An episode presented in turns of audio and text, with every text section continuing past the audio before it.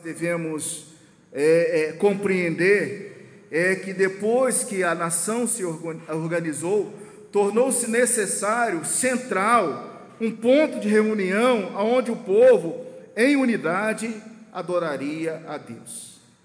E aqui já vai a nossa primeira, nossa primeira nuance nessa noite. Nós nos organizamos em igreja, diz aí comigo, para adorar a Deus. Nós nos organizamos em igreja esse é o objetivo. A tenda não estava entre eles mais.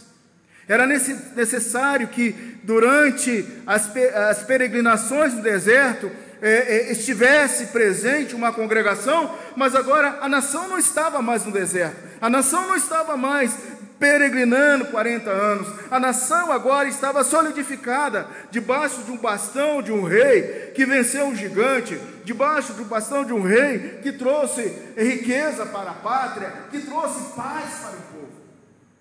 Mas aonde estava a tenda? Da tenda para a igreja. Havia falta de um santuário.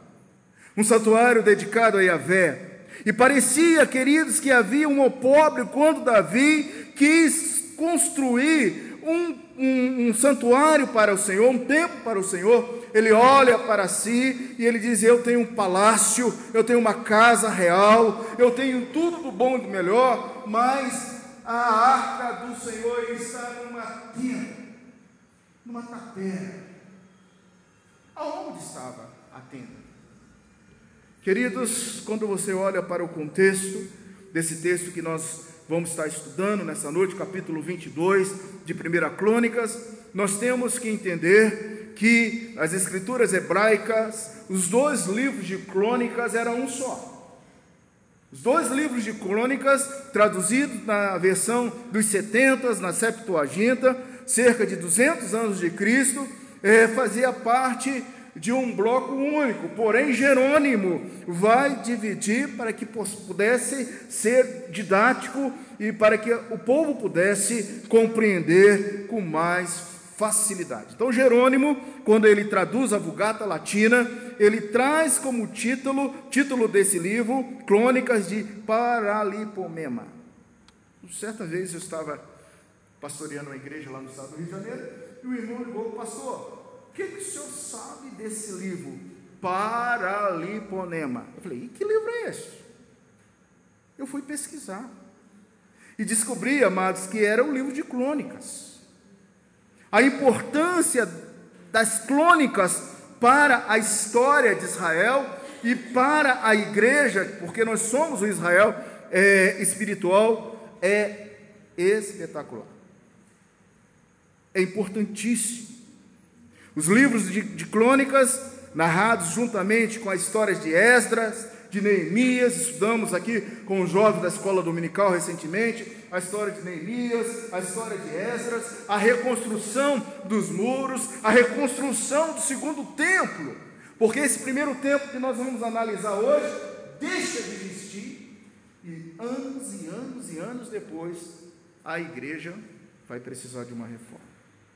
Uma reforma tão grande e tão semelhante à reforma protestante do século XVI e XVII, que todos nós gostamos de estudar, que todos nós gostamos de, de aprender com Lutero, com Calvino, com Zwingli, com tantos outros reformadores do século XVI, Esdra e Neemias também fazem parte de um grupo especial que reformou o templo, na construção do segundo templo.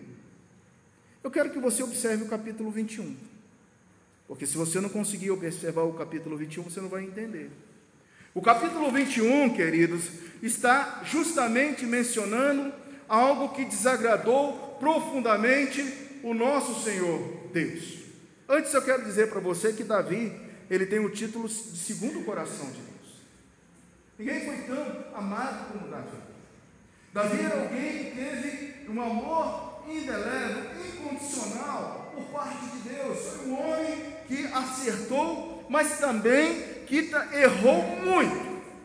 E aqui está mais um erro de Davi.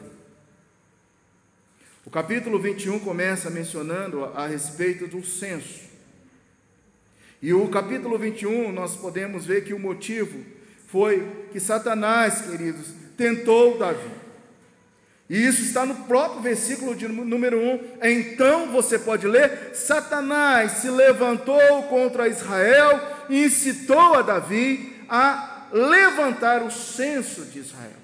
Nós estamos com um problema aqui agora que é o censo. O problema em si não era o censo, o problema em si era como se deu esse censo. Na realidade, o que Isaías 14, 12 a 14 vai tratar é de algo muito, muito perigoso em nossas vidas que se chama orgulho. Davi estava muito orgulhoso. Ele chegou a um período na sua vida que ele estava bem, bem materialmente, o reino estava em paz, e ele então agora vai contar quantos de soldados ele tinha, quanto era a sua força, Davi não estava satisfeito com a promessa de Deus, que se tornaria uma grande nação, e Satanás, seu adversário, nosso adversário, adversário da igreja, agora ele cita dentro desse contexto um levantamento de um censo. Amados, o problema em si não era o censo, mas no caso de Davi, o que parecia era saber o quanto de poder armado ele possuía, é o que nós lemos no versículo 20, é, é capítulo 21, versículo 5. Olha aí, deu Joabe a Davi o recenseamento do povo, havia em Israel um milhão e cem mil homens que puxavam da espada, em Judá era 470 mil homens que puxavam da espada. Que, que exército poderoso! Que exército poderoso! Queridos, no final da história, nós sabemos a consequência. Você pode ler todo o capítulo 21 e você vai ver que no final da história, a consequência eu chamo ah, da penalidade dos três. Deus então coloca três opções para Davi. Você no lugar de Davi, qual opção você escolheria? É só você olhar um pouquinho aí no verso 12, que você vai ver aí as três opções.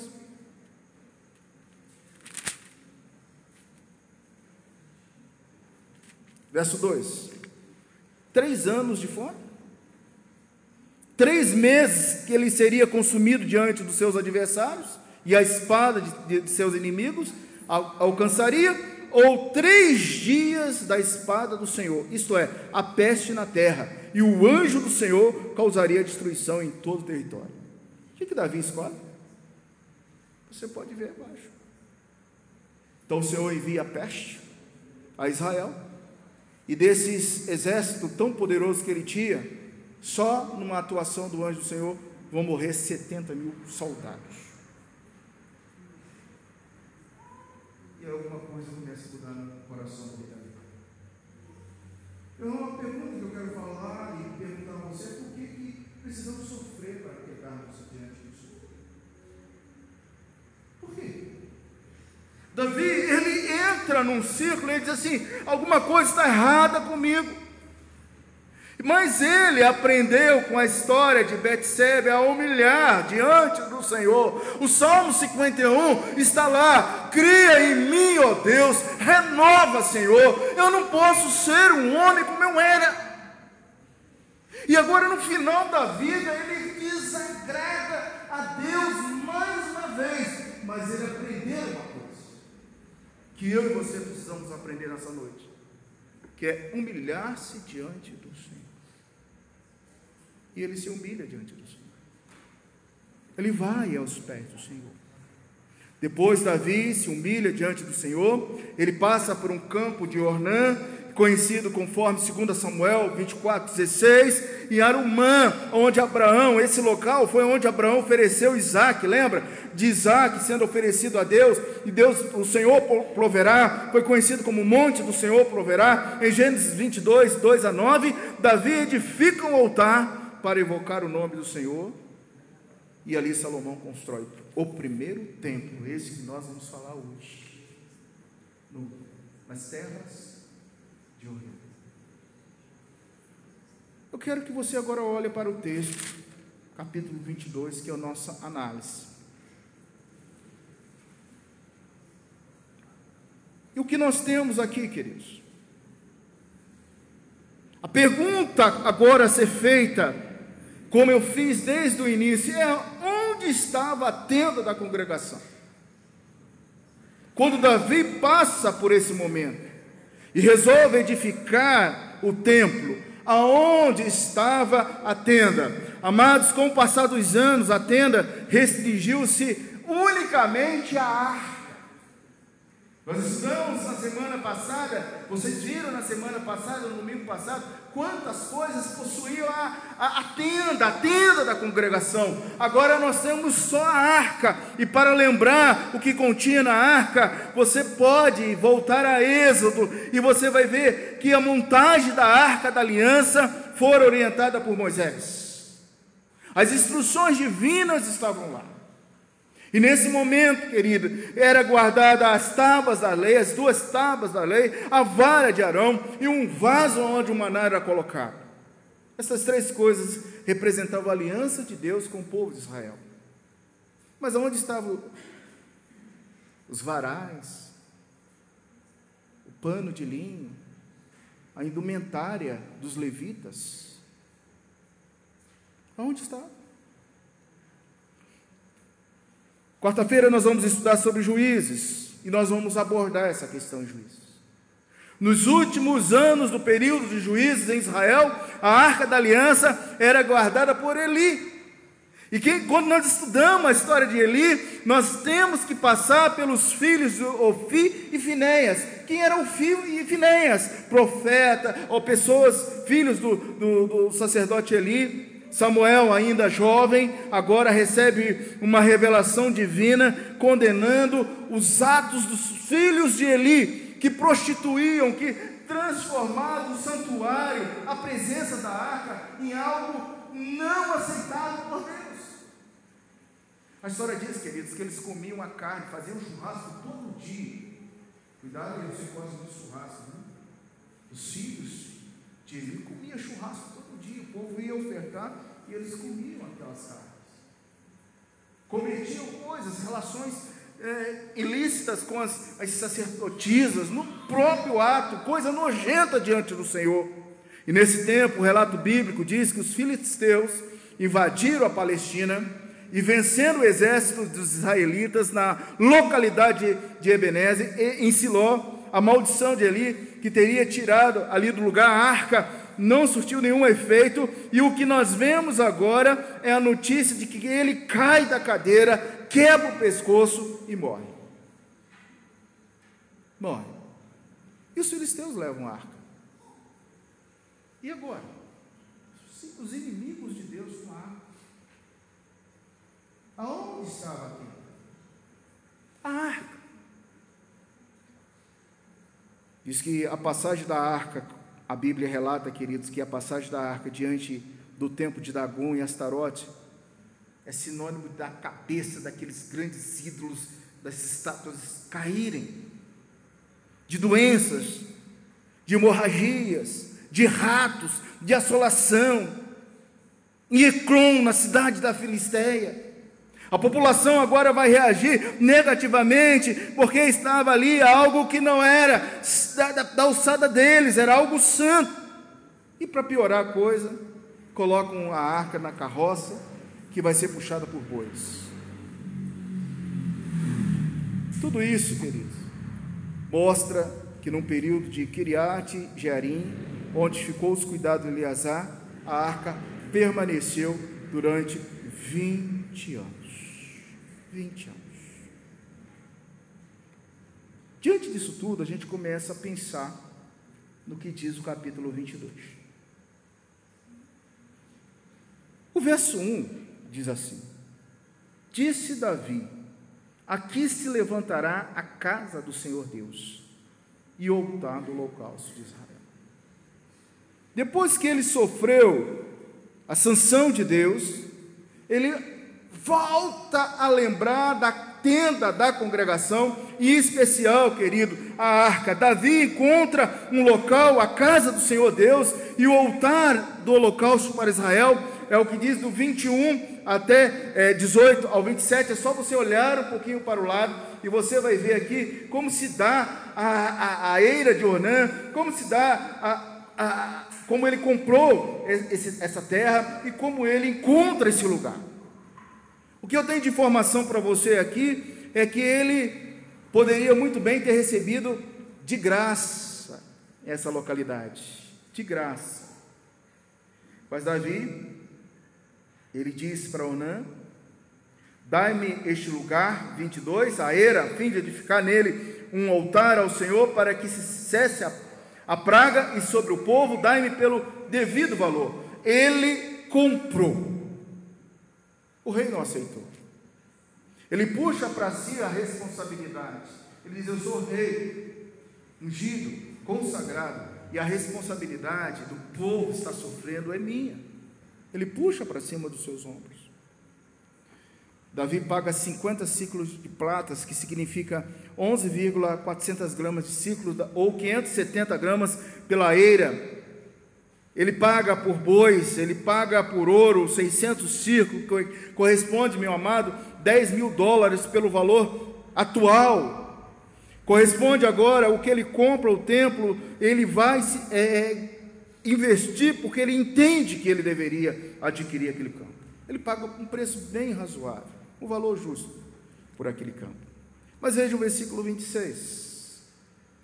Quando a gente observa o versículo 26, edificou ali um altar ao Senhor e ofereceu nele holocaustos e sacrifícios pacíficos e invocou o Senhor, o qual lhe respondeu com fogo do céu sobre o altar do holocausto. Me parece que o versículo 26 é uma aprovação de Deus. Deus assim, eu vou ser com você, rei.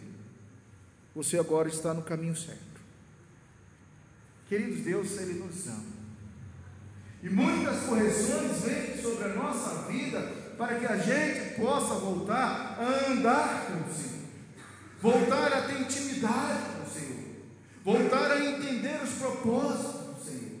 E naquele momento que ele consagra aquele local ali, há uma aprovação, um símbolo, a teofania vem através do fogo, dando circunstâncias especiais àquilo que ele havia colocado, aquilo que ele havia proposto no seu coração, de edificar um templo, um altar, e então ele, ele sai dali com a firme motivação de edificar uma, uma, um templo, um Senhor, um santuário.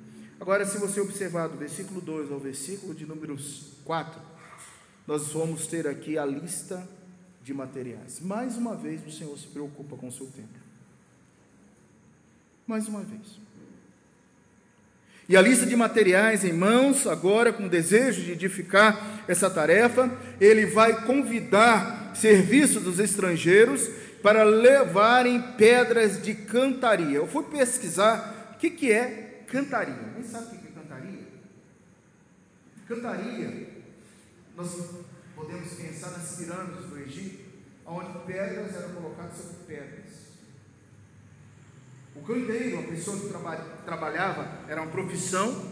Tadeu Anderson tem o pedreiro e o canteiro. O canteiro era aquele que trabalhava lapidando a pedra. O pedreiro chegava e disse: Nós queremos uma parede. E o desenho dessa parede, ou é triângulo, ou retângulo, ou quadrado, você vai cortar como se fosse um paralelepípedo. Você já viu um paralelepípedo? Quantos são aqui já conhecem paralelepípedo? É, é cortar daquele jeito, a pedra daquele jeito. É dessa forma. Então ele chama de fora. Vem, porque a partir de agora a casa do Senhor não vai ser mais uma tapera, não vai ser mais um, uma tenda, não vai ser mais uma oca, mas vai ser algo do bom e do melhor. E eu preciso construir pessoas que talhavam brocos, brutas, pedras sólidas, com desenhos geométricos para a construção do muro e do santuário.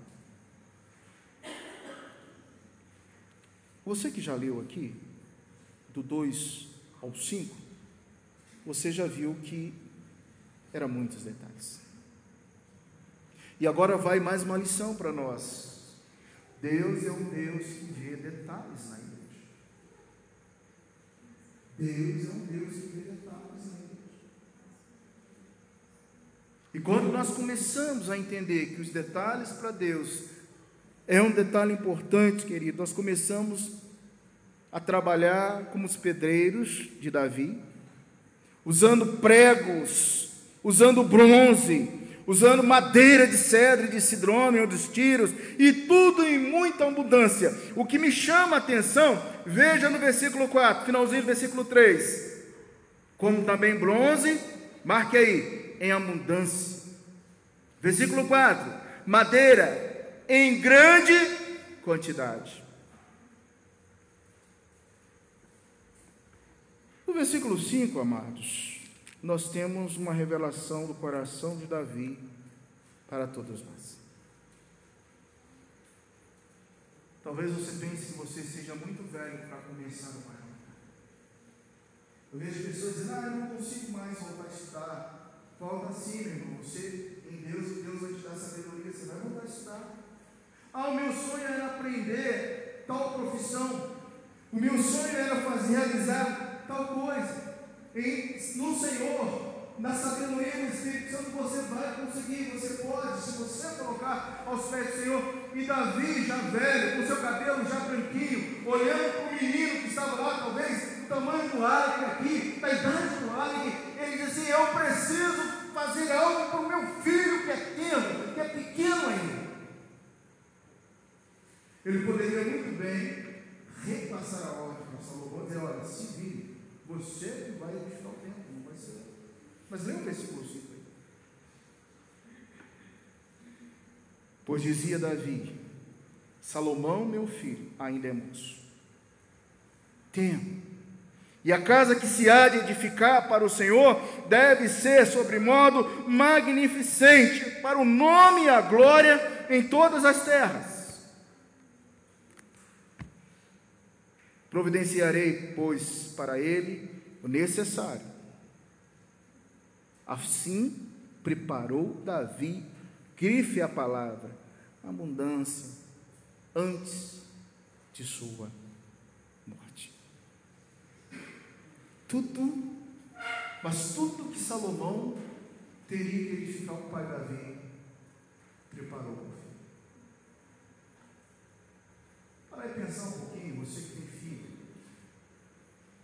você vai deixar para o seu filho? O que você está preparando para o seu filho? O que você está facilitando para o seu filho? Não, irmãos, nós precisamos entender, entender que enquanto há energia, enquanto há vigor, enquanto há força, nós temos que a, a, a, proatividade mais uma vez. Davi, ele então chama as pessoas, ele reúne o, o material e ele trabalha. O relato aqui, queridos, é que é, Salomão, ainda que era uma criança, o pai Davi, como você lê em 1 Crônicas 3,5, 2 Samuel 12, 24, preparou tudo para que a igreja fosse, fosse edificada. Do versículo 6 ao versículo 10. Uma audiência especial entre pai e filho. Eu quero dizer, queridos, que a coisa mais importante na vida de um filho é o diálogo entre mãe e filha, entre mãe e filho, entre pai e filho. Eu já citei às vezes ao aniversário quanto eu tenho uma coisa muito especial com meu pai. Eu perdi meu pai quando eu tinha 23 anos. Mas dos 17 anos aos 18 anos, a base que eu tenho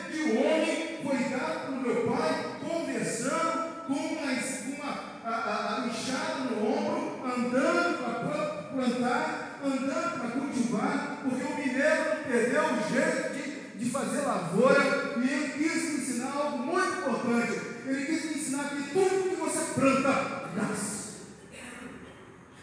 Tudo que você planta, nasce.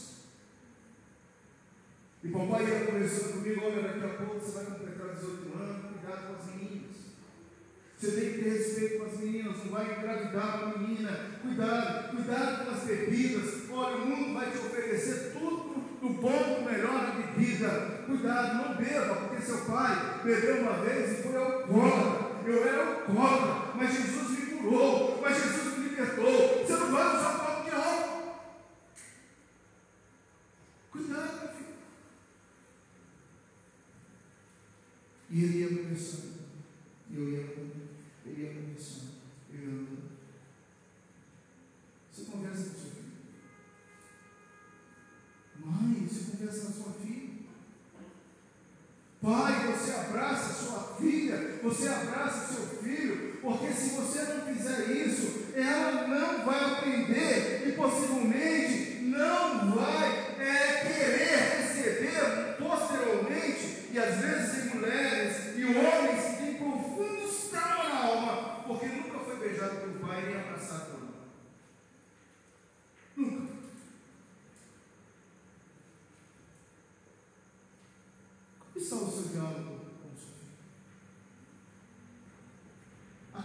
diálogo entre Davi e Salomão. E você viu aqui que Davi era ainda pequeno. E a história, querido, diz que o rei Davi procura o futuro rei e começa a conversar. Os versículos, leiam, de 6 a 10. Os versículos vão descrever o diálogo expositivo e explicativo de um pai para um filho.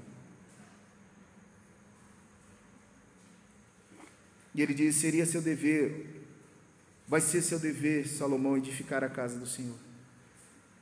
Eu vejo Davi falando assim, talvez com umas lágrimas, um, um pouco de lágrima nos olhos, dizendo assim: Salomão, eu quis, eu quis edificar e construir a casa do Senhor. Essa era a minha vontade, Salomão, vontade do pai, filho. Mas o pai não pôde, foi impedido por Deus, porque o pai foi um grande general, o pai foi um guerreiro, o pai foi um conquistador, e o pai derramou muito sangue. Mas você vai ter paz, vai ter prosperidade, vai ter as leis de Moisés, vai ter para tempo. Você vai poder edificar essa casa. Vale citar a declaração direta aqui, Salomão, que está lá, você pode ler lá em 2 Samuel 17, 13 e 14, você quer ir lá? Olha a citação direta, porque é, crônicas tem que ler com, conjuntamente com Reis e Samuel, as, as histórias estão aí. Então, quando você lê, vou te marcar aqui, 2 Samuel, vamos lá, 2 Samuel 7,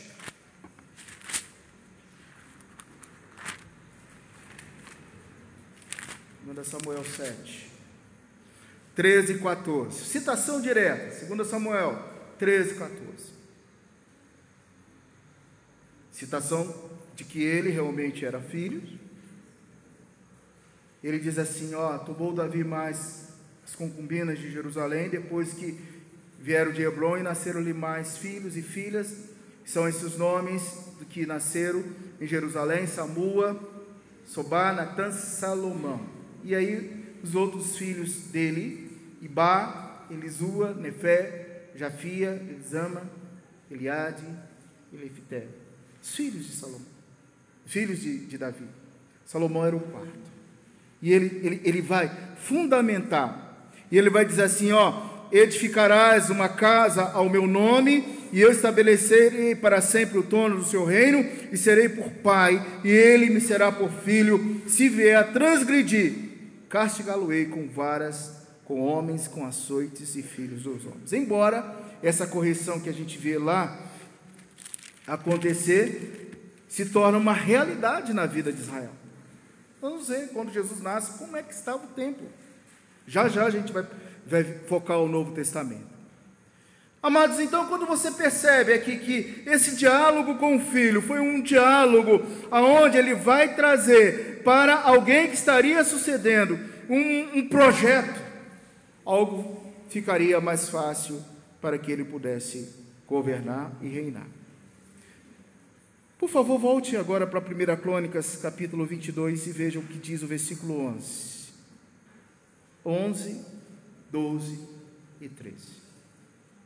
Ainda nesse diálogo com o filho, ele diz assim: Agora, pois, meu filho, veja se não é uma benção. Agora, pois, minha filha,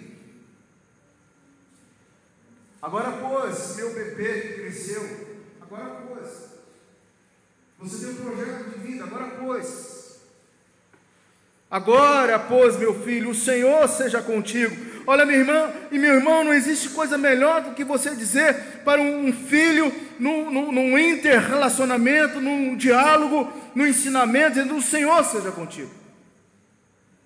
Essa é a vontade de um pai, de uma mãe, que o Senhor possa fazer prosperar. E é, olha a bênção de Davi a Salomão: Meu filho, o Senhor seja contigo. Meu filho, que prospere. Meu filho, que edifique a casa do Senhor. Meu filho, que teu Deus, como ele disse a teu respeito, que o Senhor te conceda prudência, que o Senhor conceda entendimento, que o Senhor possa te dar sabedoria para regeres sobre Israel, para guardares a lei do Senhor teu Deus, então prosperará e se cuidares em cumprir os estatutos e os juízos que o Senhor ordenou a Moisés acerca de Israel. Olha, uma pitadinha de Josué aí, ser forte e corajoso, não temas, não te desalentes. Queridos, Davi enumera as condições para servir ao Senhor. Em primeiro lugar, presença do Senhor junto ao seu servo. Em segundo lugar, a prudência em, conhecer o Senhor. Em terceiro, o entendimento dado pelo Senhor. Em quarto, a observância na lei do Senhor. Em quinto, a coragem no serviço do Senhor. E no versículo 13 você vê que que consistia em ser forte e ter coragem, em ser destemido e não se desencorajar que, que um filho precisa ouvir de um pai mais? Hein? Minha filha, se forte, o te abençoe. O Senhor faça você prosperar. Você foi criado, caminho do Senhor. Não esqueça. Meu irmão, entenda uma coisa, né? no momento que seu filho vai dizer, mãe, eu vou viver a minha vida. Pai, eu fui, mas que a palavra do Senhor, que a mensagem do os ensinamentos do Senhor estejam incutidos nele e que a bênção do Senhor possa acompanhar. Irmãos, a gente, a gente vive isso. E quando a nossa, como é que você consegue dormir? Eu falo, eu cumpro o que o Salmo 4 diz: deito e logo pego no sono. E às vezes Deus me acorda e fala, porque Deus faz isso. Deus acorda os pais para orar com os filhos, para interceder pelos filhos.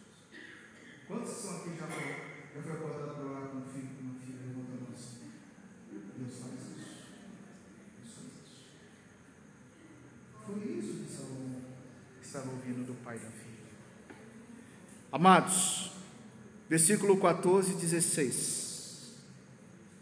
Eis que o penoso trabalho Prepararei para a casa do Senhor cem mil talentos de ouro.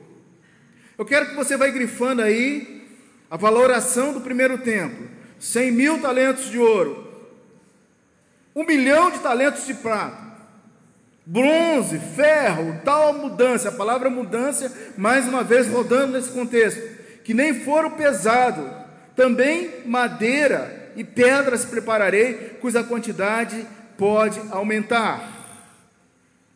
Veja, 15. Além disso, tens contigo trabalhadores em grande número, canteiros, pedreiros, carpinteiros, peritos em toda sorte de obra, de ouro, de prata e também de bronze, de ferro, que não se pode contar. Dispõe-te, pois, a fazer a obra e o Senhor seja contigo. Aleluia, queridos o ouro, a prata, bronze, ferro, acumulado por Davi, em sua maior parte era despojo das guerras que ele havia combatido durante 40 anos. Quando Ciro conquistou a Ásia e acabou com esse templo, Ciro levou 750 mil quilos de ouro que estava dentro do templo. Metade da quantia da prata mencionada no versículo 14, Salomão, mediante o comércio, obtinha 666 talentos, que corresponde a 19.800 quilos de ouro anualmente. Era muito, era muita riqueza. Era muita riqueza. A bênção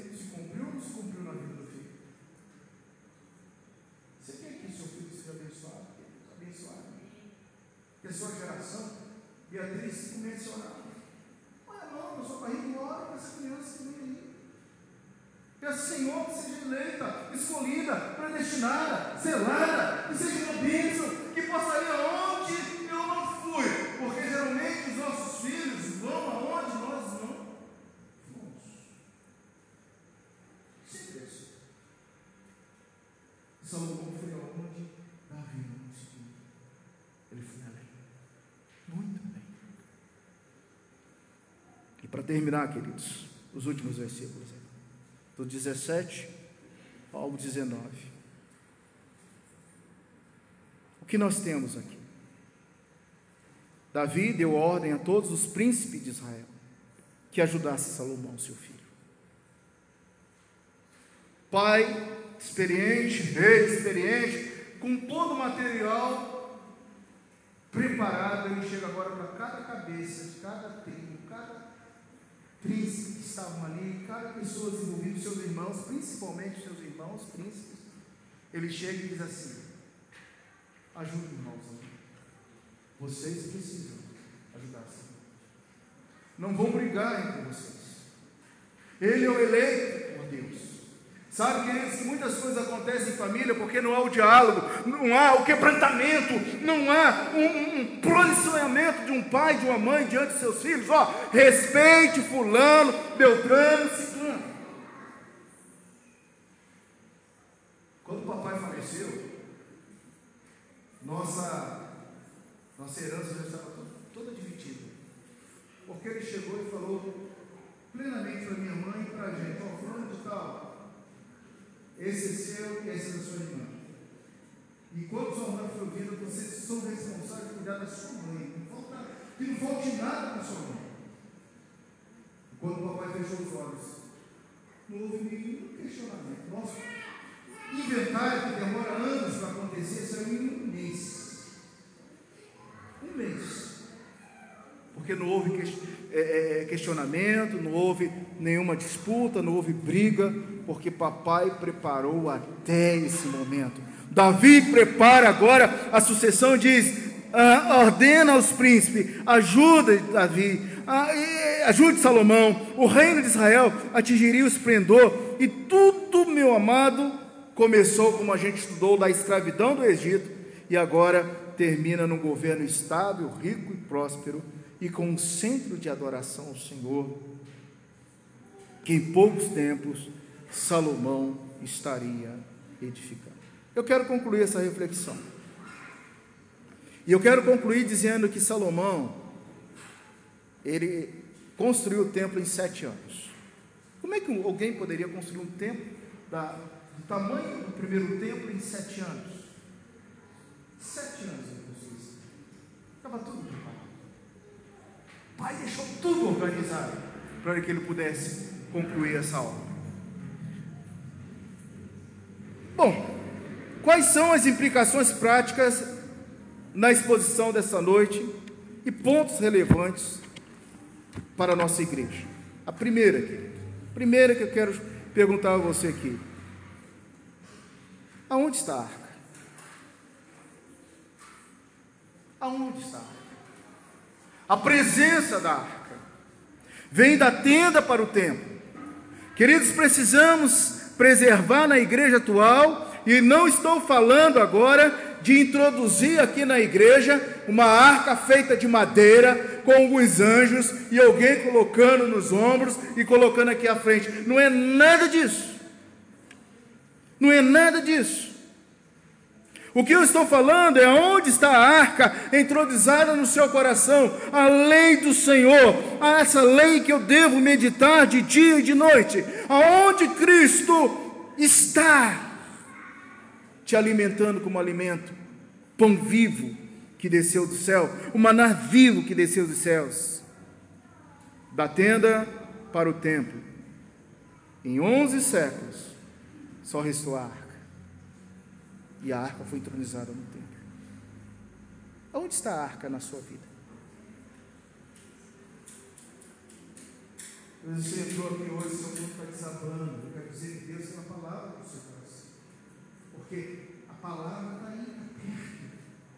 Guardei a tua palavra no meu coração para não. Ela está aí. Coloque dentro do seu coração a palavra do Senhor. Leia a palavra. Viva a palavra. Em segundo lugar, querido, a igreja precisa ser edificada. Qual o seu papel na edificação desta igreja? Quem sabe nós estamos precisando é quebrar pedras. Deus está te chamando para quebrar pedras. Como é que nós quebramos pedras? Quando nós sonhamos com a igreja, quando nós sonhamos com o povo, quando nós oramos, quando nós choramos, quando nós oramos, jejuamos, e Deus, Ele, Deus, tem que trazer as pedras. E essas pedras são voltadas pelo Espírito Santo. Quem sabe você está precisando quebrar pedras. Cantoneiros, vamos moldar a pedra, vamos trabalhar, vamos edificar. A nossa função é promover a edificação. Quem sabe é preciso de uma audiência, assim como Davi fez com Salomão. Deus hoje quer fazer uma audiência com você. Quem sabe? Nós precisamos de uma audiência. Quem sabe nós estamos, precisamos buscar orientação eterna. Hoje, queridos, sabemos que os verdadeiros templos estão aí. Você quer ver que templo bonito está aí? Olha para a pessoa que está ao seu lado e diz: Você está bonito, hein? Pega aí na mão dessa pessoa: Você está bonito hoje, hein? Está cheirosa hoje, hein? Está cheiroso hoje. Você é templo do Senhor Jesus. Templo não é pedra, templo não é madeira, templo é do Espírito Santo, é o santuário de Deus vivo, querido. É você que está aí. E Deus te ama. Seu templo do Senhor Jesus. O último lugar fechado. Como anda o santuário do Senhor? Quando eu chego nesse, nesse, nessa pergunta, eu peço a você para fechar os olhos. É o que eu vou fazer agora. Feche os olhos. Você já pegou na mão do seu irmão, já falou que ele está cheiroso. Agora eu quero que você olhe para você.